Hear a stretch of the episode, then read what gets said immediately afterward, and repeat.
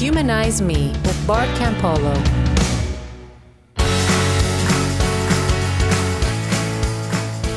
Hey, fellow humanizers, and welcome to the show.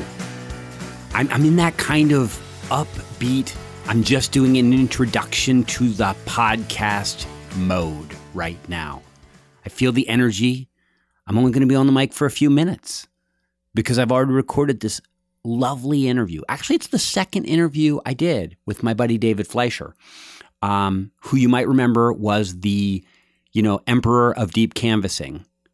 And, you know, it was interesting. After our last conversation, I got a lot of feedback from people saying, I don't feel like you got at that guy, got at the best of him. I feel like there was more there. And so I called David and said, Hey, would you be willing to talk again?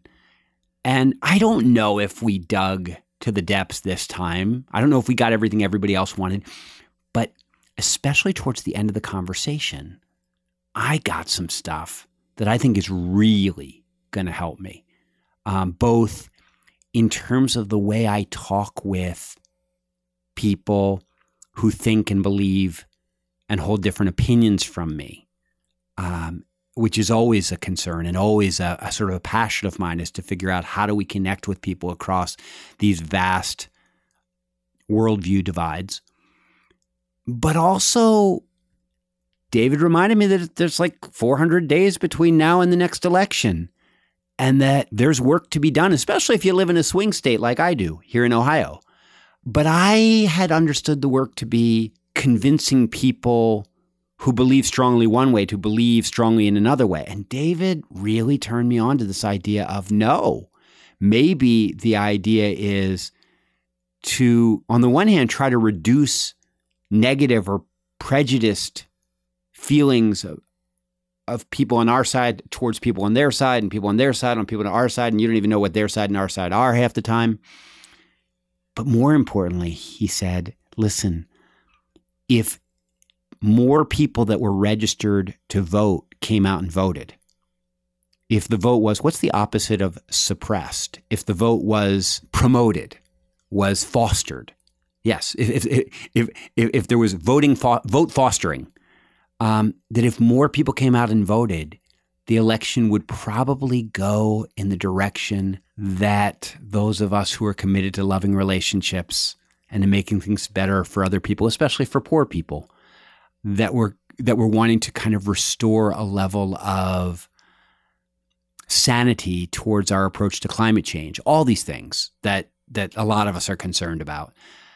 That, that, that the people that are not voting right now, they're the people they they would if, if they voted, they would probably vote disproportionately on on on the side of the angels. And so those are the people to go after. And, you know, I think you'll like this conversation. I mean, I got a lot out of talking to David a second time. I'm, I'm working on the likes. I think you're going to see that I'm working on the likes. But I, I want to tell you right now about some people I like in an actual and true way. Here are some people that I really like in this moment because when we look at the list of people that are supporting the show, they're right there on it. AJ, Colin, John, J O N John. And John, you know who you are. Matt Bell, I would say just Matt, but Matt, there's Matthew Weipert too. And he's also on the list. And Matthew Weipert, I, I, I don't want to confuse you with Matt Bell because you're both wonderful. And Mark Rogers, Dustin Blackburn, Ben Sweetser, and I hope I pronounced that right, Linda Coleman. I'm so glad you're on the team, Linda. And Duncan. Duncan. Duncan is one of my former student buddies at USC. He's a graduate. He's out there traveling the world, doing interesting work, trying to figure out how to climb out of the bubble of kind of being an elitely educated white man in America and really get in touch with the experiences of of people that are different from him. And he's, I, I, someday you're going to read a book by by by by Duncan Gammy and you're going to go I was a supporter of the same podcast as him. That's and and and that's going to be a source of pride. So all right. To all of you and to all of you that I am going to shout out later and have shouted out before I hope the shout outs feel significant cuz they do to me I'm just I'm not going to do any more that more ado. I'm going to take you over to this conversation between me and David Fleisher on Humanize Me.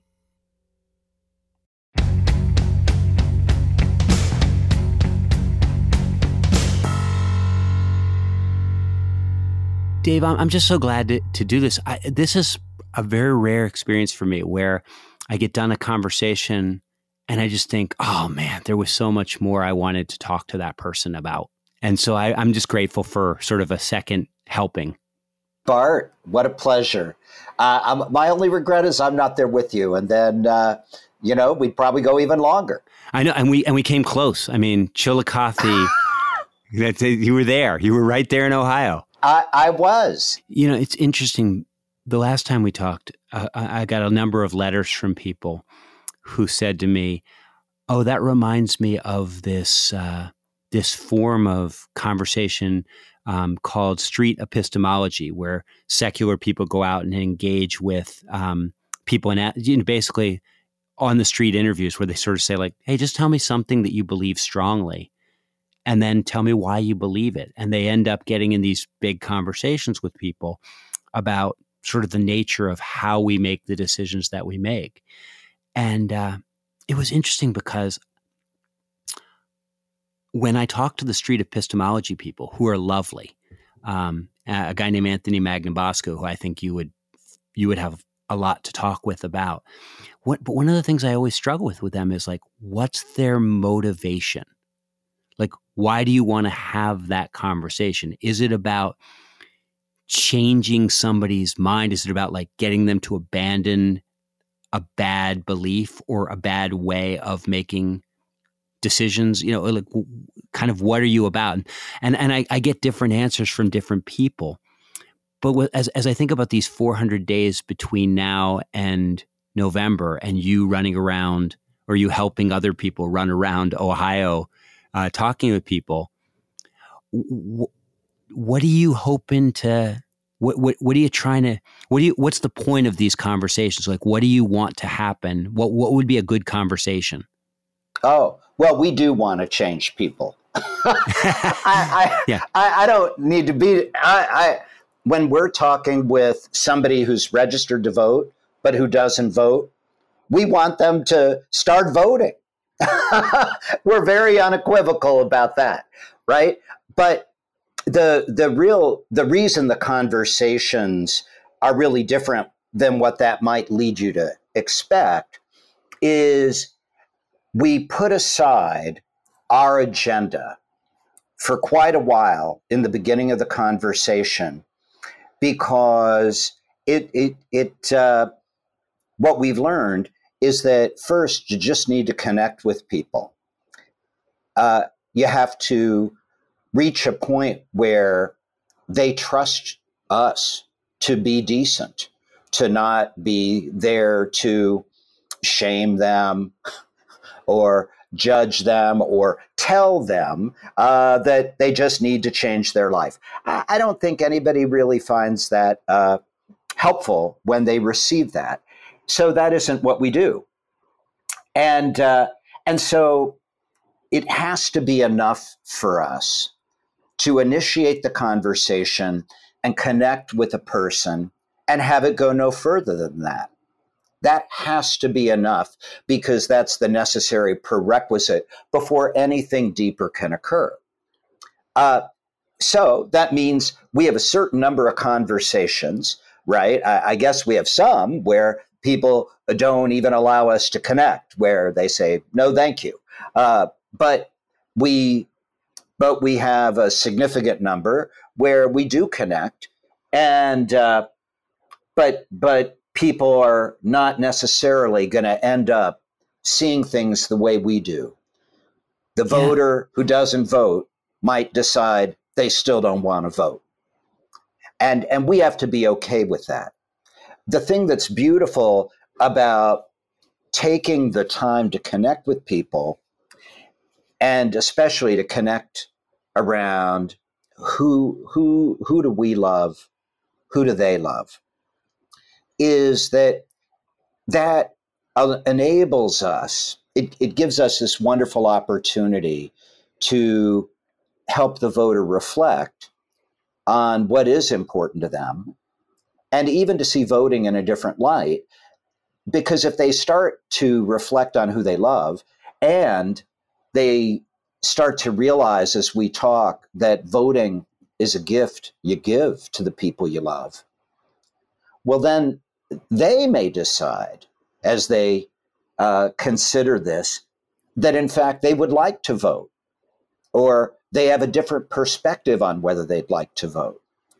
So when I say we want to change them, I guess that's paired with uh, a great deal of humility about uh, the fact that we are unable to change them single-handedly. We were we are unable to change them in a one-way interaction. Uh, we are unable to just squeeze them into an algorithm, deliver a robotic message, and uh, mold yeah, them I mean, to our will. Right. I mean that. I mean that much. I did. I, I. I. I have grasped. Is that. Is that. You know the. Yeah. You know the play Children of a Lesser God. Oh, I, I saw that movie. Yeah. The movie's great. The play could be even better. I was lucky enough to see it on Broadway with John Rubinstein delivering the performance of a lifetime. But he's a teacher, and his idea of teaching at the beginning of the play is with a great deal of humor and kindness. Uh, he can mold the students to be more like him. And what he discovers by the end of the play is, in fact, that's not the way it works. That's not what teaching is. Uh, teaching, you've got to be content with the truth that uh, the person you want to teach is going to decide for themselves what they want to learn. And that's potentially going to be where you have enormous influence, but there's nothing automatic about it.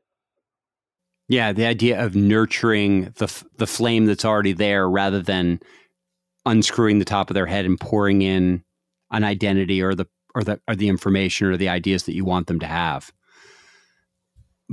I guess what I yeah. find what I find myself wondering is like I imagine, you know, when you said 400 days, I was like, oh, 400 days is not that long. Um, I keep thinking that election is farther away. Uh, I guess maybe because there are still 27,000 Democratic candidates. And so I think, well, you know, it's going to take a long time to winnow that down. Oh, um, I think there's another reason, even more profound, which is I think for most people, maybe yourself included, you don't know what you could do 400 days in advance. And uh, whereas it's very clear what you can do on election day.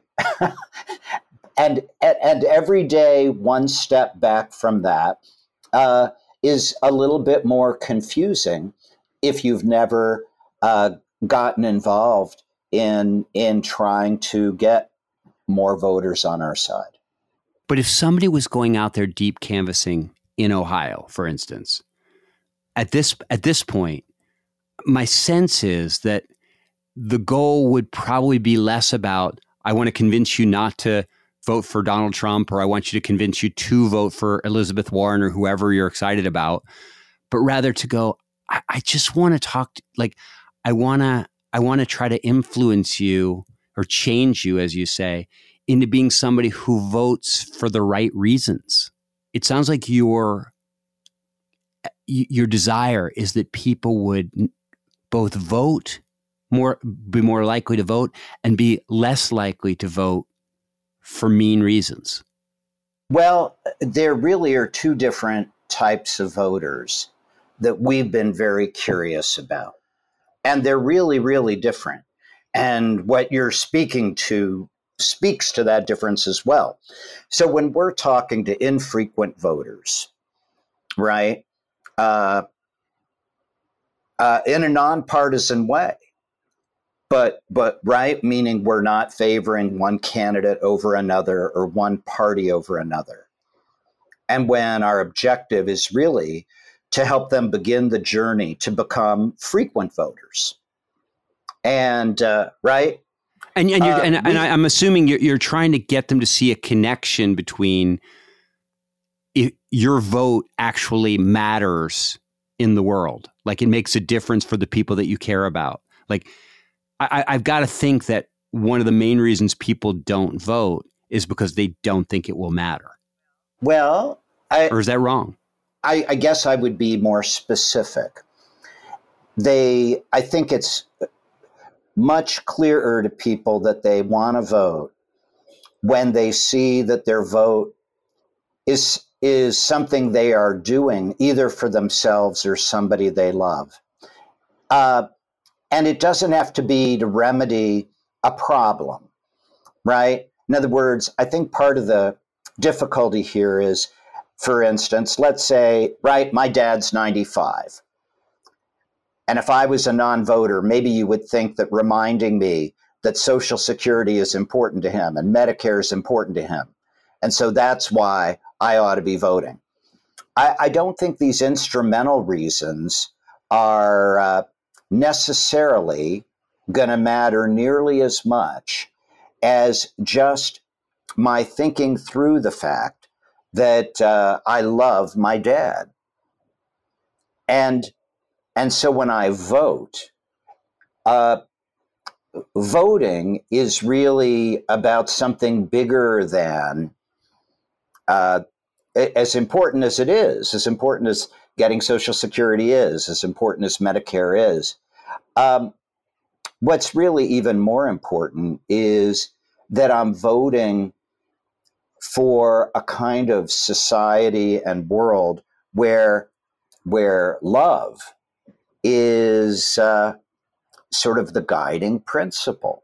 So, so in a sense, it's a form of expression where where you put in, it's a way of saying I care I love my dad. Well, and there's one step beyond that. Because otherwise, there are a lot of things I could do to express my love to my dad that are not in the public sphere. But we both live, my dad and I live as people who love each other. And we also live in the world uh, that has an impact on how likely it's going to be that people treating other people well is is going to be the environment in which we get to love each other. And so, in a way, Donald Trump is uh, the perfect crystallization for many voters about uh, about this, uh, because I would say he's the opposite of love right? What he models every day is uh, he diminishes or demeans somebody instead of what we know when we love people, where we care for them and we rely on them and they rely on us. Uh, he's ready to throw anybody under the bus. Anybody is expendable. Uh, and it's just, Donald Trump models it's totally great to be just out for yourself you know america's number one and he's number one in america it's like this vision of people who are disconnected from each other except in combat essentially and temporary transient alliances well that's the opposite of love and uh, so if somebody is thinking about who they love and uh, this is what's interesting when we're talking to infrequent voters, right? You would think, wow, if we want to get infrequent voters to vote, we have to have a long talk about Donald Trump. Uh, we do not. We need to have a long talk about love. And then maybe 5% of the conversation would be about Donald Trump. But they already know that they don't like him. You know, we went back we canvassed all of 2018. Uh, and after the election was over, we went back to recanvass a lot of the infrequent voters we had spoken with because we wanted to know did they vote and uh, and uh, did they vote all the way down the ballot? Did they start to become a a frequent voter uh, an informed voter? Did they did their feelings about voting start to change? And also who did they vote for? And what was interesting, right, is we didn't have to change their minds about uh, about Donald Trump. Uh, ninety-one percent of them uh, they they voted against Trump in the way they wanted to without our ever mentioning the words Democrat or Republican. Uh, I guess what I'm telling you is the story of infrequent voters in this country is that the vast majority of them, uh, if they voted, they know who they'd vote for. They would overwhelmingly be voting in a more progressive way than what the rest of the country does. So, in a state like Michigan, for instance, where, you know, 2.2 million people voted for Donald Trump in 2016, 2.2 million people voted for Hillary Clinton. Trump narrowly won by 10,704 votes. And at the same time, 2.7 million people who were registered to vote uh, didn't vote in that race. So, uh, you know, if the vast majority of that 2.7 million would have voted against Donald Trump, honestly, Michigan would not have been a close contest. And uh, so, so part of the challenge, right? And I think part of the thinking uh, on the part of the people who uh, uh, I, I, hate to personalize it so much to Donald Trump because he's not alone by any means, but they're a group of forces that uh, that know that their ability to compete in elections in this country depend on a lot of people not voting. And uh, so, in a variety of ways, right, they discourage people from voting. They mechanically make it difficult, but even more importantly, they make politics seem dirty and rotten and fake and uh, something the decent people might stay away from. They make it confusing and mystifying. Uh, there's a lot of misinformation that they offer. And then finally, uh, they really offer a variety of types of psychological intimidation. Whenever you're trying to diminish a group of people and make them feel like they're outsiders in their own society and don't belong here, you're teaching them that they shouldn't be voting, or you're trying to. And uh, when you make appeals to fear and division, you do the same. I would say I just described uh, the dynamics that uh, powered the Donald Trump campaign to victory, but not only him. And so when we're really speaking with voters about love, uh, what we're really doing is offering a very different way for people to think about uh, voting and even more so their place in society and the fact that they belong here and the fact that the people they love are worth standing up for. It's it's it's interesting to me because I yeah, I, I think I might have mentioned to you the last time we talked that I spend a lot of time with people that are non-believers in God who are, are trying to get it who who have conversations with people that are very strong believers in God, oftentimes within their own families. Um, and those conversations often don't go very well.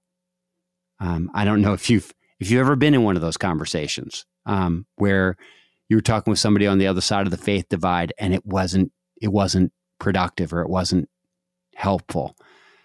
Um, but but when they're in those conversations, a lot of times they don't talk about love.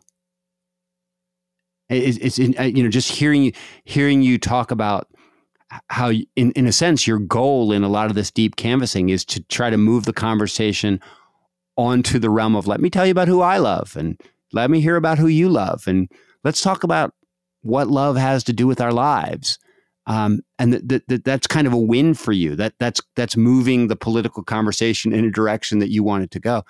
I, I sort of feel like it's the same way about this faith conversation that a lot of times people are talking about what's true um, or how or what they can prove or what the evidence says but they're not talking about love. They're not talking about loving relationships. They're not talking about how their beliefs or how their how their lifestyle connects with their relationships. I, I, am i making any sense to you? The connection? Oh, do you, yeah. do you see any connection? Oh yeah. I i uh yeah, and I think uh, the dynamic you're describing, right, where uh, the person who's trying to instigate change uh, tells somebody else what the truth is. Uh, I think a lot of progressives have a wish that's that that's what we need to do and that it's going to be effective. Uh, I, I, don't know where that wish comes from, either in uh, the discussion you're describing, where uh, people who have a different view of God, one of them is offering their version of truth to the other. I don't know where that wish comes from that I'm going to tell you my truth and then you're going to become just like me. Uh, I don't know where that wish comes from, but it's it's the wrong wish. It's the wrong wish in politics for sure. It's uh, it means that almost every online communication that progressives have that they think might influence the upcoming presidential election, almost every one of those online communications has zero impact. And uh, I hate to say that because uh, you'd like to think that uh, you don't have millions of people wasting their time, but uh, but you do. we do. Yeah, yeah. No, and I, so why somebody if uh, so if you're describing somebody who uh, does not believe in God, offering their truth to somebody who does believe in God, why would they do that? Do you think? Yeah, what are they I mean, trying to achieve? I guess is what I'm wondering. Well, and what's interesting, yeah, eh, because what's interesting for me is I, I think there is this, in a sense, a lot of times the people that are the most adamant in that conversation are people that have that have deconverted themselves. And they're they're feeling angry that they had the wool pulled over their eyes, that they wasted time, that they were they were deceived if, if by by by whoever brought them up or whoever converted them, and uh, and in a sense, sometimes I think they're just they're horrified that anybody believes in it, and in a sense, it's an outworking of their anger. They're they're they want to they want to strip the faith away from other people. Um, I don't even think maybe I'm wrong about that. Maybe I'm saying it wrong. but well, but the, it, there, it does sound like an expression of anger. I mean, I feel like you've definitely got an emotional uh, component here that that could be right. Uh, but but I also th- I also think there's there's there's also a sense in which you want to validate yourself. And the way you want to validate yourself is by showing somebody else that you're right. And so, in some ways, I think it's, it's, it's sometimes the new non-believer is trying to convince everybody else to be a non-believer as a way of confirming to themselves that it's all right not to be a believer. Well, you know, I guess when somebody has recently changed their mind, maybe the act of changing their mind, I don't know, maybe there's some fragility to it. But uh, I, I just know my my I guess I would wonder is that the normative thing that you see, or is there just as commonly a very different approach when somebody changes their mind about God? is is it just as common that people could initiate those conversations, but instead of doing it driven by anger, uh, uh, they're just bringing love to it, and it's a conversation about love. Sometimes it's very much a conversation. If sometimes what one of the another motivation that's not anger is a, a, kind of a, a, a, rescue, a desire to rescue somebody from something that you've decided or come to the conclusion of is very harmful to them.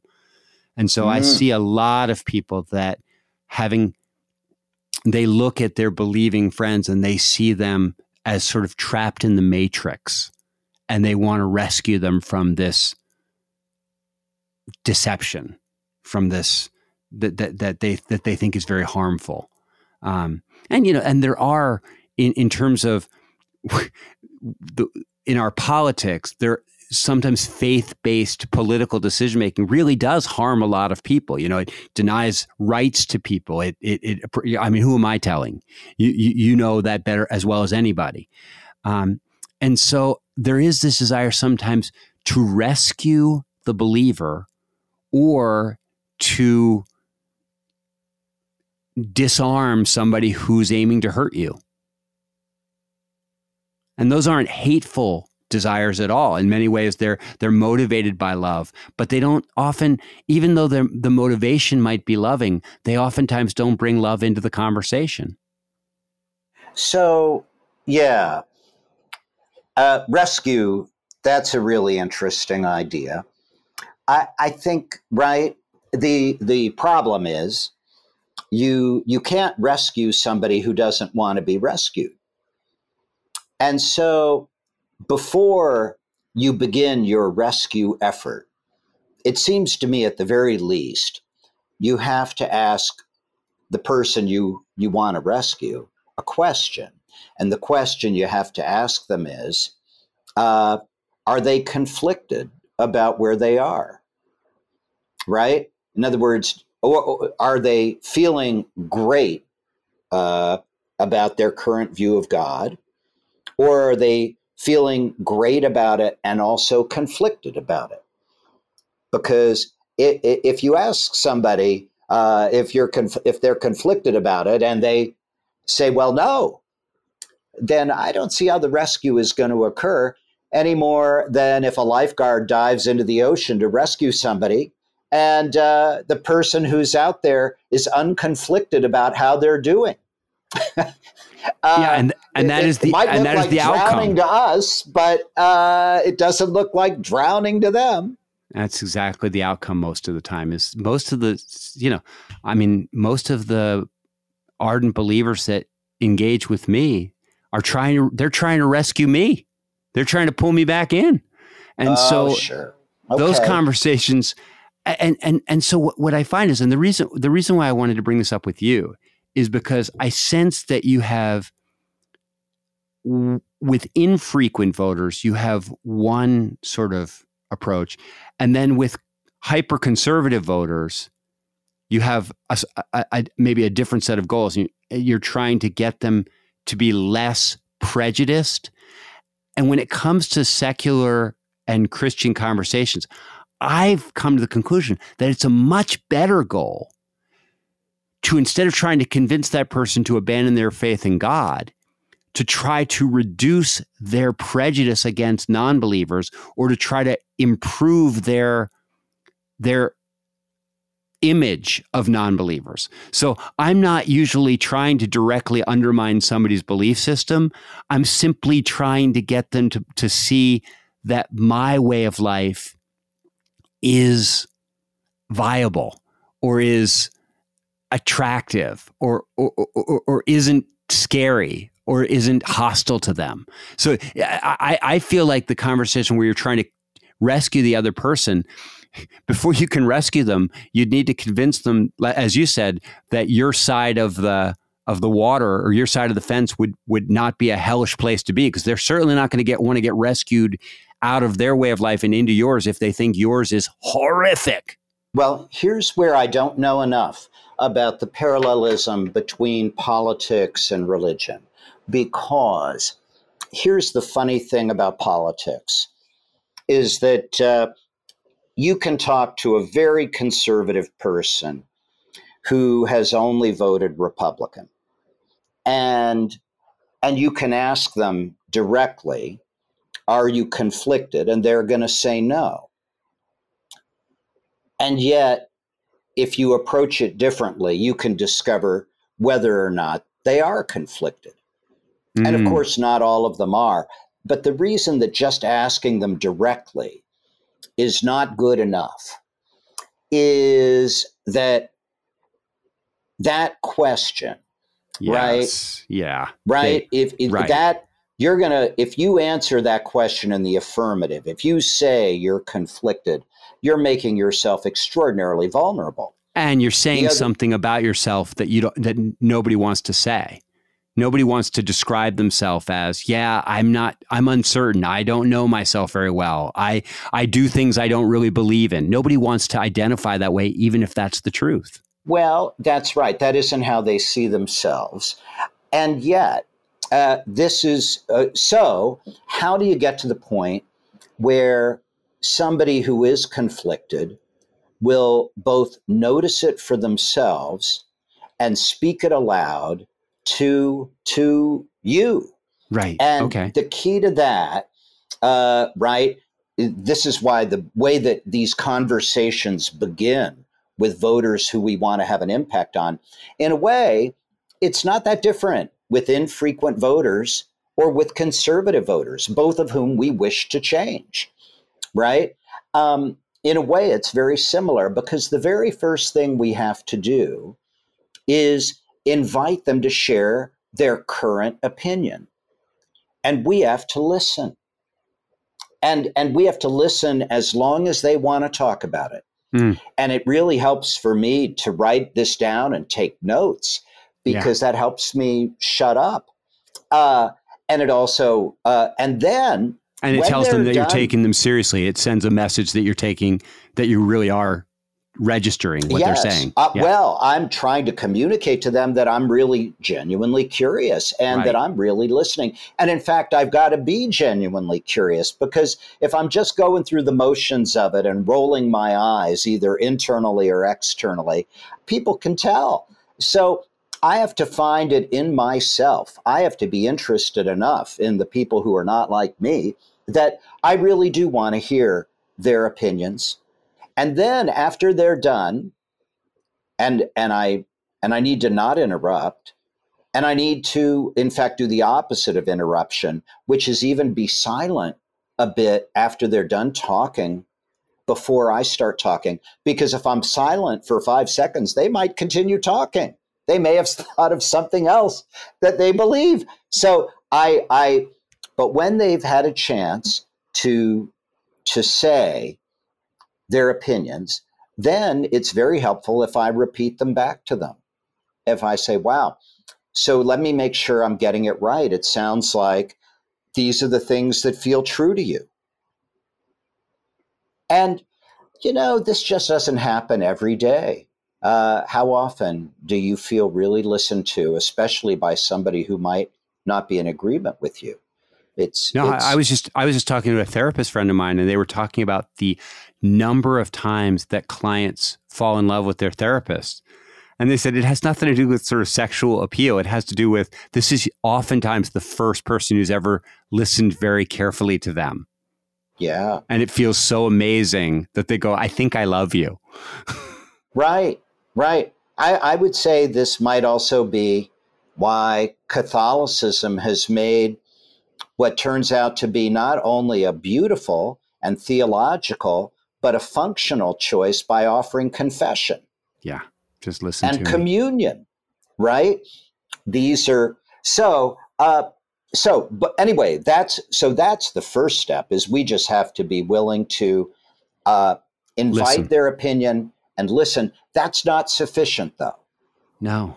The the second step is just as crucial because if we stay in the realm of opinion, we will never affect anybody. People's opinions uh, are artifacts. They are they are not the. I, I don't want to make it sound like their opinions are meaningless, but they are the byproduct of something else. And I would say what they are the byproduct of primarily is not careful factual study of the situation or even cognitive reasoning. Uh, they are a byproduct of people's emotional reaction to their real lived experience. So, the only place where we can change things is if we move from talking about opinion to emotionally meaningful, real lived experience. And so if if I listen to somebody's opinions, you would think, okay, maybe that means I can just say, what is your relevant emotional experience here? But but it does that doesn't work either because uh, again, for them to offer that, they're vulnerable.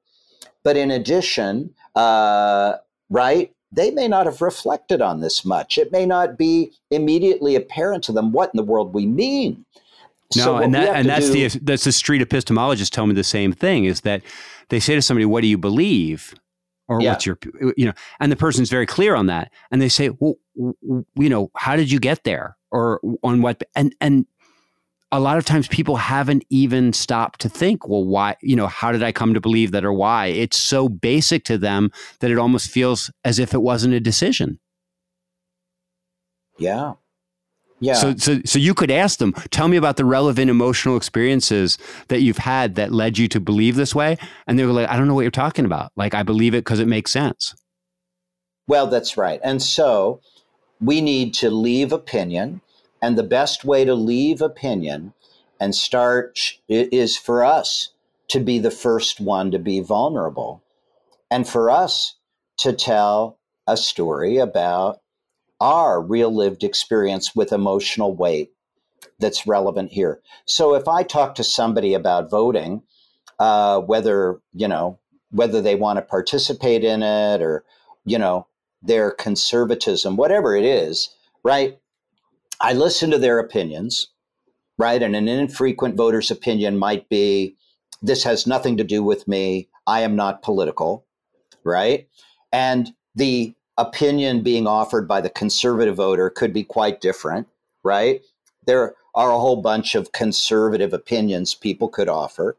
Uh, but after listening and then making it clear we've listened, then what helps us is to say, you know, for me, uh, voting, it's political, of course, but it's also very personal. And then I tell a story about a person I love. That's what I do. And it's detailed and it's specific and it does not have a political agenda. It's not like an Aesop's fable where there's a clear moral that Obamacare is good. right? It and it's not a big story. It does not need to be something that could be adapted into the next uh, Marvel movie uh, with uh, Meryl Streep as Superwoman, right? Uh, that would be the role played by us, of course. Um, right? It, it, uh, in fact, it's better if the story I tell about a person I love is small. So sometimes I tell a story uh, I have several stories I tell about my dad because my dad, more than any other person, I love him, uh, but also it, he's really the one who taught me what it means to be a good person. And he did it by the way he treated other people. And I have all these memories from growing up watching how he treated other people. And so I'll tell a story about uh, about a time I went with him to the emergency room because he was a pediatrician, and uh, and and seeing how he treated this uh, guy from Ross County who uh, was really really different than our family right so i could tell you the whole story it takes a while to tell it and that's the other thing stories take a while so i'll take two or three minutes to tell a story about somebody i love and why i love them and it, and it's about a small thing. And then I ask them, "What about you? Who's somebody you love?" And and sometimes people will say, "Why do you want to know?" You know, sometimes people will be skeptical. That's fine. Then I'm just very honest, saying, "Well, I think this is what's really. Uh, I think this is what this is all about." It's what really is, motivates us. Yeah but often people are quite ready to tell their story. Their story is popping out. How often are they invited to talk about somebody they love by somebody who seems genuinely interested and who's made themselves vulnerable so it's clear that they're not there in a judgment capacity?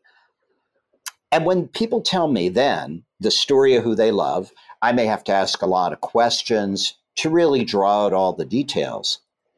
But you can see that now I'm in a really different position to notice whether they're conflicted because I've heard them tell me two different things. I've heard them tell me their opinions, and I've heard them tell me their real lived experience with emotional weight. And if to me they sound in conflict, uh, then I can say to the voter, wow, you know, it's so interesting. I heard you say this in the first part of our conversation, and then I heard you say this, which really sounds different to me. Is it possible that you have conflicting feelings here? And uh, and in politics, I will tell you this, um, especially talking with conservative voters, some of their opinions at the beginning of the conversation are pretty cruel. Uh, they really reflect a very low opinion of a lot of other people. Uh, but uh, but often their real lived experience is much less cruel, or not cruel at all. And so when I point that out to them, and I ask, "Boy, do they have conflicting feelings?" Uh, well, it turns out they do, right? And uh, and oh, yeah. then, and, and da- yeah, I was just gonna say the, the para. I, like my mind is buzzing because the parallels are almost identical in the faith conversation. Oh, really? Tell me.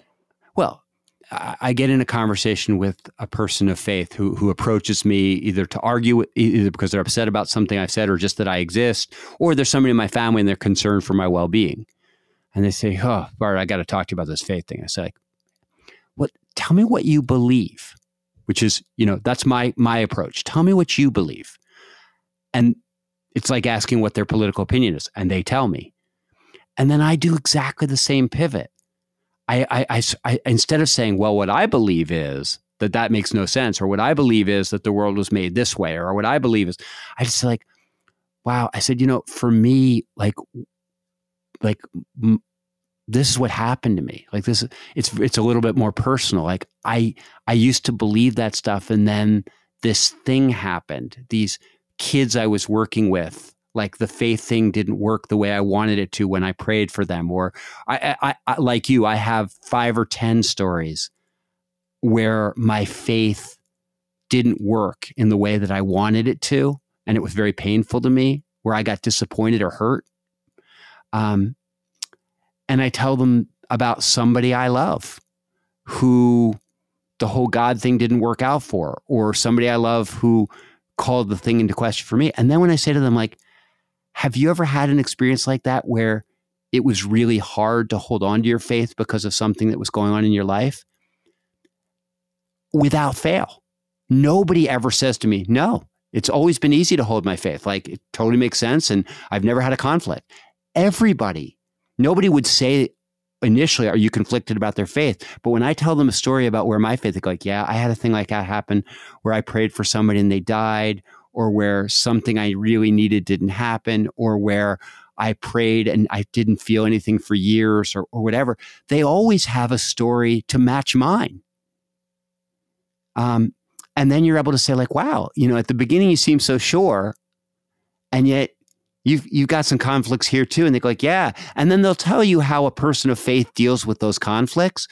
But the conversation's all of a sudden about on a very different level when we're talking about our experiences of trying to believe in God versus having a abstract argument over whether or not Christianity is true. And so it's, it's, it's a direct parallel. It's exactly the same. Yeah, and you're reminding me of conversations that I, I, a lot of the organizing I've done has been in communities of faith, and uh, maybe you're reminding me of some conversations I've had about the relationship between faith and doubt. Because uh, I remember growing up as a boy, my first experiences uh, talking with uh, evangelical people. Uh, I, my understanding was faith meant certainty to them. That's certainly the literal way they expressed it. Uh, when I was in like eighth grade, a friend of mine, Cheryl Hand, uh, uh, brought me over to her house one day. I don't know if I've told you about this before. She uh, she kept these big notebooks, scrapbook size, and she was showing, walking me through one. She had clipped from the Chillicothe Gazette and the Columbus Dispatch headlines of uh, floods, fires, uh, all kinds of catastrophes. And what she was telling me is that, you know, uh, the end of the world was coming, it was coming soon. And since I was Jewish, I had a very limited amount of time to uh, to alter my Make my your faith. decision for Jesus. Yes. Yeah. And she did this in an incredibly kind way. I'm describing it in a way where maybe it sounds uh, slightly ridiculous, but it did not feel ridiculous uh, to her. No, she was a rescuer. She was a rescuer. yeah. And She was uh, trying to rescue you. Yeah. Yeah. So to me, her faith sounded like uh, certainty, but it didn't sound uh, coming from her unkind. Uh, and I was very polite uh, and wasn't interested. Uh, and part of what I was thinking, though, uh, was uh, I felt sorry for her. And I, I, I think that impulse on my part is actually not any smarter than any of the stuff she was telling me because I I was assuming that the certainty that I was hearing in her words around her faith were the whole story.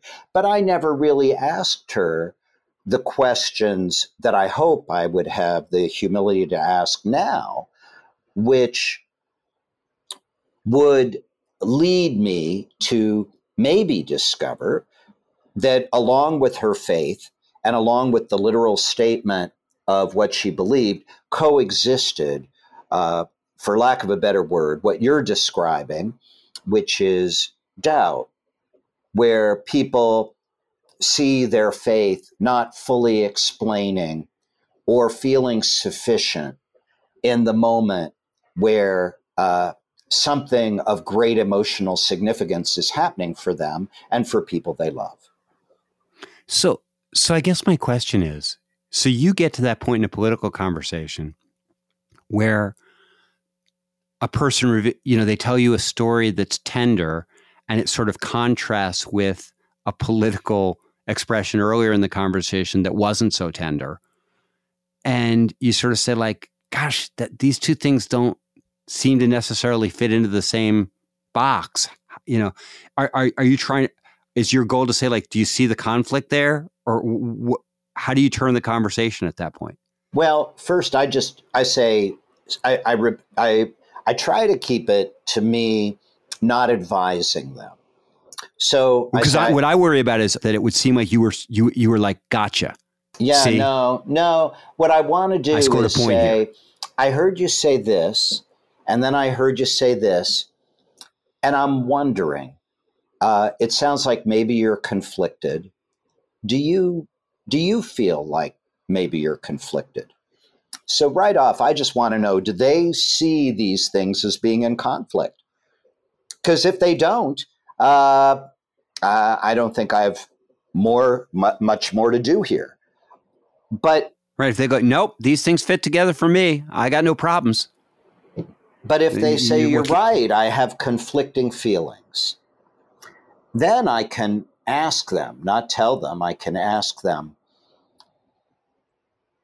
you know, how do you want to resolve the conflict? How do you want to put these two things together? And what happens then is uh, mostly my listening, but but sometimes it's a back and forth. But the truth of it is, even though people's opinions uh, have been stated maybe with vehemence, people believe their real lived experience more than they believe their opinions. And so once they notice that their real lived experience actually is in conflict with their opinions, they are more likely to modify their opinions. And not everybody does it, and not everybody does it simultaneously, right? Right? It's not that they necessarily uh, they they don't. Or instant or instantaneously. They don't do it right in that moment necessarily. Well they might or might not. That's right. So it it and in fact all kinds of things can happen in that moment. Uh, but but once once we've gotten there uh, what what i've discovered is uh, some of the people and, and the funny thing is at the beginnings of the conversations, I honestly can't tell much of the time among conservative voters who is going to be unmovable and who is going to be movable. It, it really, uh, I, I, I can't, I, I, I, and, and in politics at the moment, the way it's practiced, there's an enormous desire on the part of political consultants and political practitioners to triage. And uh, triage is almost the nicest word I can use. Uh, essentially, they throw away to snap judge to snap judge to quickly judge who's oh, gettable. Well, they judge before they interact with the people at all. So what they're really likely to do is on the basis of polling data which are really terribly poor at predicting who might change their mind, uh, in my experience, right? Uh, they, on the basis of glorified polling data and some models and algorithms that they've developed that have gone, uh, that, that are vastly over inclusive and under inclusive at identifying the population of persuadable people. Uh, they never even contact the people who would be in the universe of people we might want to change. Instead, they go for some tiny, tiny, tiny subset of this that is almost arbitrarily selected. And uh, I guess what I've learned from deep canvassing is how often I'm surprised that, you know, uh, this the guidance that I would be offered in terms of persuadability scores uh, or other targeting measures, uh, it, it, it's it's so unhelpful. I am better off talking to everybody. and and and it maybe did some, you did you yeah no yeah did you ever i don't know if you ever read malcolm gladwell's book blink oh yeah Okay. But he talks about used car dealers. And he says that, you know, people walk on the lot. Some guy walks on in a slick Armani suit and they go, Ooh, this is going to be great. And some guy walks on the lot wearing dirty overalls and a ripped t shirt. And, and they go, like, yeah, well, you know, I'm not even going to bother. And he's, and he said that the great car salesmen always know that you treat everybody equally not out of any sense of egalitarianism, but because you flat out don't know who's showed up on the lot today ready to buy a car. You have no idea. And and and your triage, your early triage stuff is the, the margin of error is so great that they are useful useless that that that you are better off just going like you know what i have no idea who this person is until i start talking to them well yeah and and and and here's some of the reasons this is true by the way and maybe it's even more apparent in the example you're giving because you realize if the only data that you're paying attention to is the voter or the car buyer you're missing at least half the data because it's really can you connect with them i am half the data right? In other words, I'm not equal of any of these conversations. No. Yeah, of any conversation you're in. Yeah, right. I, in other words, am I going to persuade this voter has something to do with them, and something to do with me and something to do with who we are together and and uh, and so deciding that you're going to triage when you've got this very oversimplified uh, view, this mechanistic view of the other person, and you're not even taking into account the possibilities that uh, a human being could bring to an interaction with that person means that you're vastly uh, in danger. You're you're really in danger of misjudging all the time, which is your point about the Malcolm Gladwell example. Yeah, you know, it's funny. I, I I'm a, a, little voice is ringing in my ears, just going like, "Don't," you know, that that phrase in journalism, "Don't bury the lead."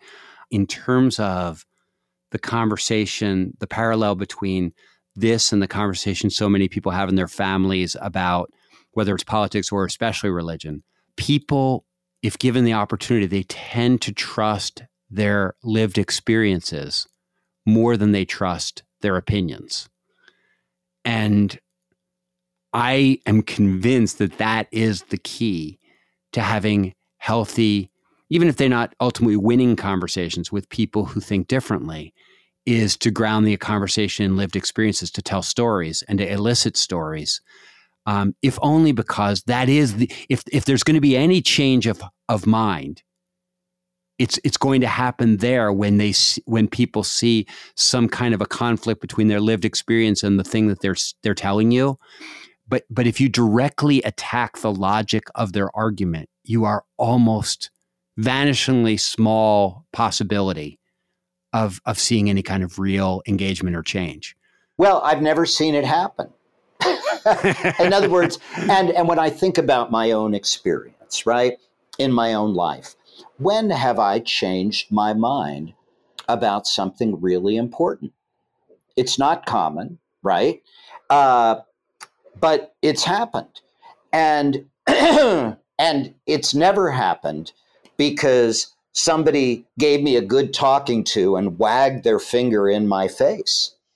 It it really uh, and, and and for some pe- for some very logical people, it does happen, not with the wagging finger, but sometimes people are overpowered by the force of argument. But I would say it's a very small set of the population that are scientific thinking enough naturally to be swayed by evidence. Most of us are swayed by experience or by emotion.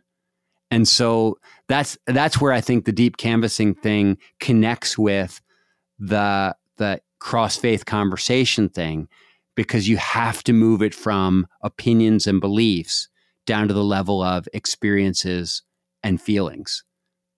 Yes. And I think the thing I would even add is even people where we might have the impression that a fact we've offered has landed in a powerful way. What really matters is not what has happened at this moment alone, we really care about changing people in a way that endures. And I, so what I've noticed, right, is that once an adult decides for themselves uh, on the basis of their real lived experience that they've that they're changing part or all of their mind about something. And once they revise their opinion to match their real lived experience, there's a much greater chance that's going to last. And, and that's what we need. Because if we had to go talk for 15 or 20 minutes to every infrequent voter at every election, that might feel Sisyphean. But if we uh, have that conversation and we begin something where they're now much more likely to be voting in every election without our further intervening, right? Uh, there's much more of a chance that we're we're we could move away from the very perilous point we are now. because yeah, very- that alignment that alignment is sort of self reinforcing. Yeah. Once once a person starts to see these connections and they start to vote out of uh, uh, uh, or, or, start to act in ways that are grounded in their own experience, and that, then their own experience reinforces like the, the the the behavior that you're trying to get at. Oh, exactly, and because uh, you know the very perilous point we're at now as a country is we have uh, the largest group of people who could be voting are not voting. And it's not because they're indifferent. It's not because they're apathetic. It's not because they're stupid. Uh, it, it's but it, it, it, there is nothing automatic about their engaging and voting without our intervening.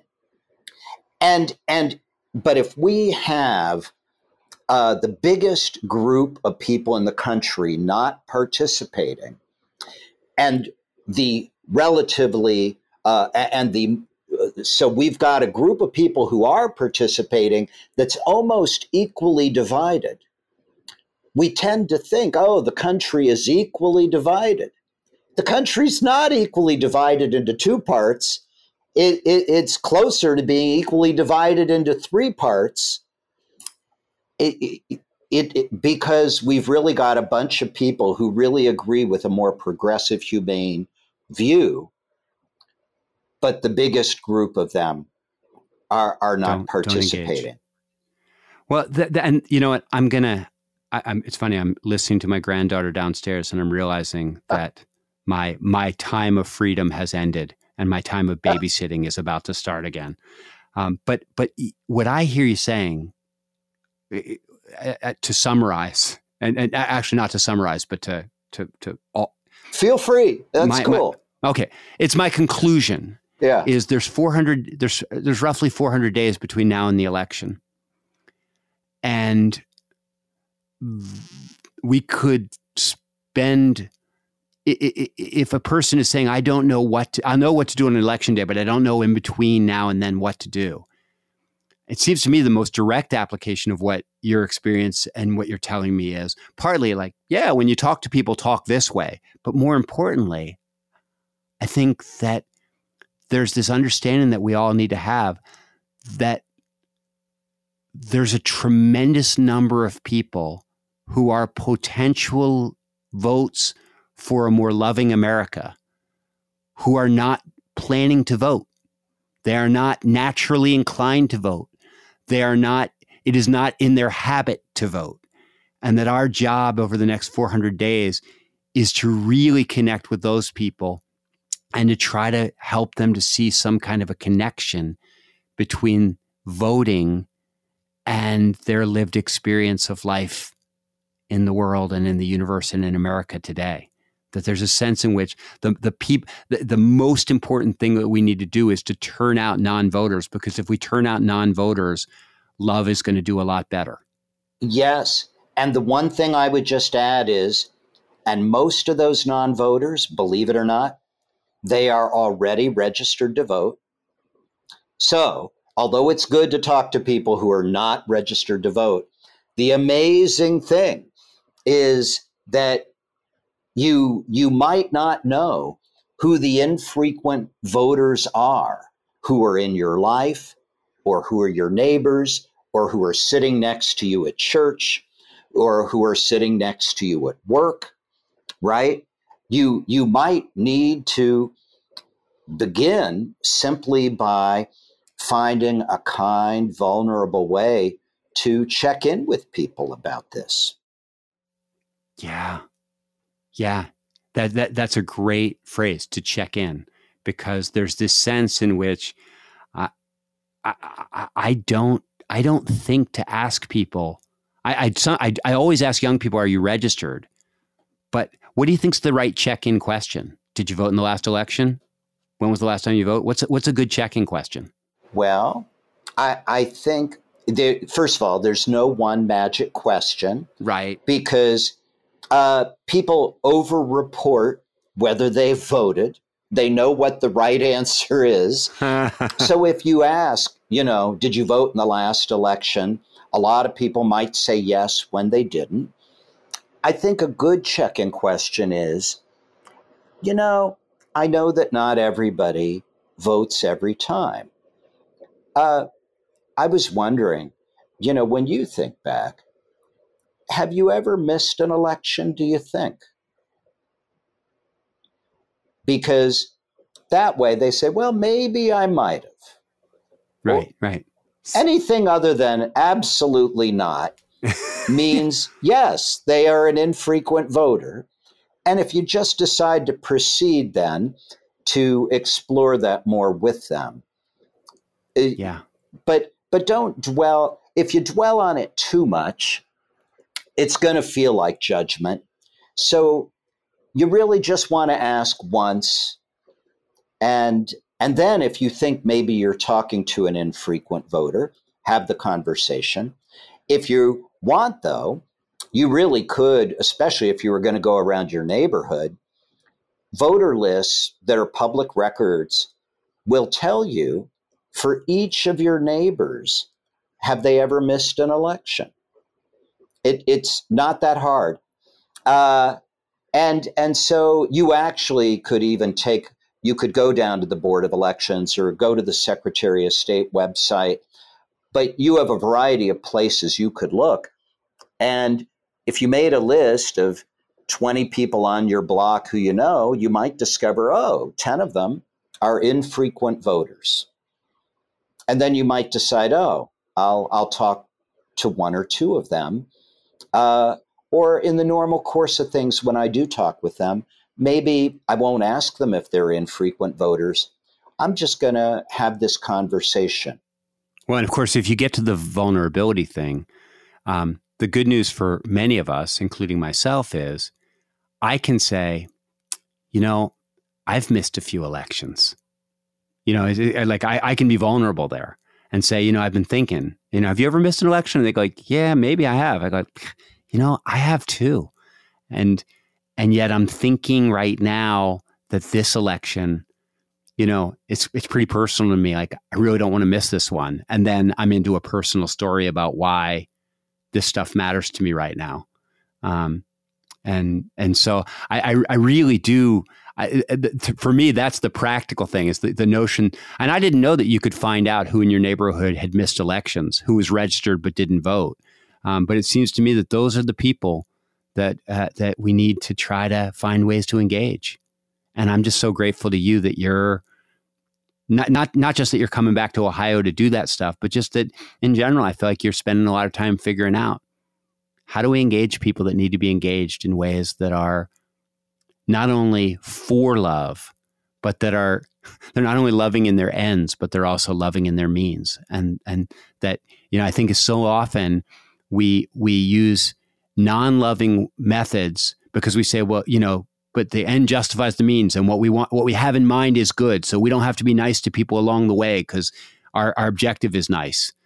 And I think it's really important that the way we pursue goodness be in itself good and the way we pursue love be in itself loving. And I'm just so grateful um, for the work you're doing in, in all this stuff. It means a lot to me. Well, thanks, Bart. It's really great talking with you about this, and uh, and and it's really fascinating to me that the way you've discovered this has been in the context of your changing your mind about about religion and God. Yeah. Yeah. I mean, I, I, I had an experience once with a young person and I, I remember we got this thing and, and I said to him, I said, so when you figure out that you're wrong about something, when you figure out that you're just dead wrong and you change your mind, how does that make you feel? And I thought he, he would say embarrassed, or I thought he would say, you know, ashamed or something like that. He looked at me with bright eyes and he said, it, it, it's amazing it's amazing to change your mind.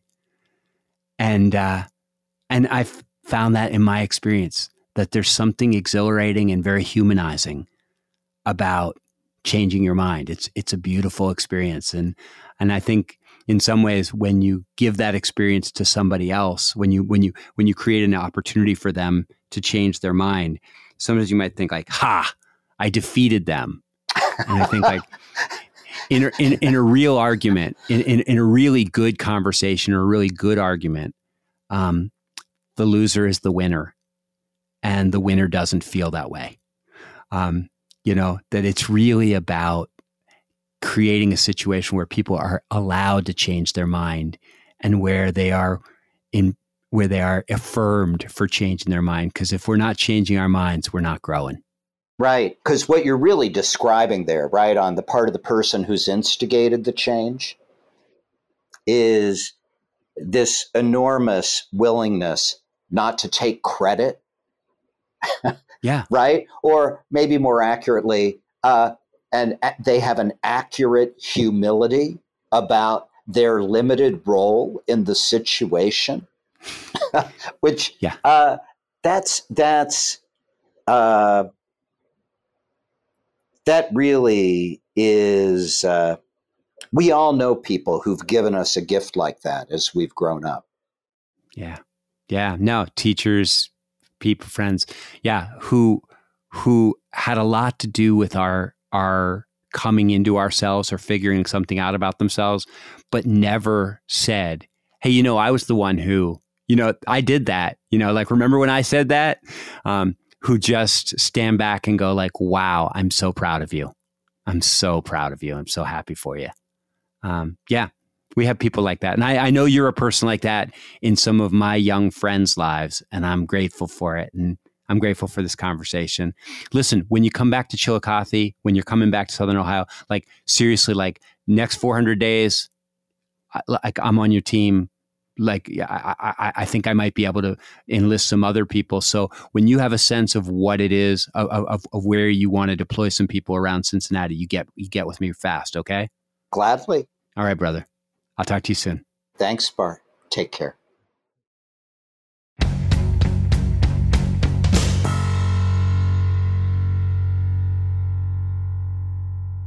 All right, that was me and David. You know the drill. If you liked it, if you've got a question, if you got some input, if you got anything for me, email me. Go to the website and uh, post something on the Facebook group. Somehow communicate this. Go to Patreon, the Patreon page. Like somehow let us know what you're thinking, what you want, what's working for you, what's not. Because increasingly, this is becoming a show of the people who listen to it. Okay, um, there's probably some stuff I ought to be talking to you about, but I'm babysitting in a few minutes. My my daughter's gone back to work, and we haven't figured out childcare because we got like issues where we're just really touchy because she's little and cute, and we just want to be sure everything's fine. So in the meantime, Marty and I are swapping off and doing a lot of babysitting, and I'd like to tell you that it was a real hassle and that it's really uh, confusing my life and making things difficult, but it's not. It's just a delight. And when you meet my granddaughter, you know what? I'm not going to do it in a creepy way. I'm not going to become one of those grandfathers that's always doing it, posting pictures and telling you about cutesy stories. But I am going to post a little video of my granddaughter on the Patreon page because I, I just want you to know who I'm talking about Maya Roosevelt Stowers the light of not just my life, many lives right now. And you'll, you, when you see her, you'll go like, yeah, she's cute, but and, and you'll go like, but what's the big deal? Probably. And, and, and, and you see, that's the amazing thing about evolution and the amazing thing about our brains is that when the baby comes from our DNA and when it looks a little bit like us or somebody that we know, and when we feel that connection, we instantaneously are more interested and we think she's cuter and more beautiful and more wonderful than anything else. And I know that there's probably a baby in each of your lives that you feel more strongly towards than you do towards my baby. And the truth is, is that I'm glad about that. I'm glad you love your people more than you love my people because it frees me up to love my people more and not feel guilty about it. I hope that as time goes on, each of us at some point in our lives has a person or two or three that we go, that's my person. That's the person on the planet that matters more to me than anyone else. And that we can draw some joy and some excitement about watching that person grow and develop because that is a huge part of the joy of being human. And that's what we're after here, right? That's what we're after. All right, I'll see you next time on Humanize Me. For more on Bart, go to bartcampolo.org. If you like this podcast, please consider supporting it every month and get extra content for it. Go to patreon.com slash humanize me. Our patrons do make the show happen. Follow us at Humanize Me Pod on Twitter and Humanize Me Podcast on Instagram. You can also join other listeners on our private Facebook group. Just search Humanize Me on Facebook. To ask your own question on the show, leave it as a voicemail at 424 291 2092. That's 424 291 2092. And finally, please review us on iTunes. It really helps. Catch you next week. Humanize Me is a production of Jux Media. You could be larger than life,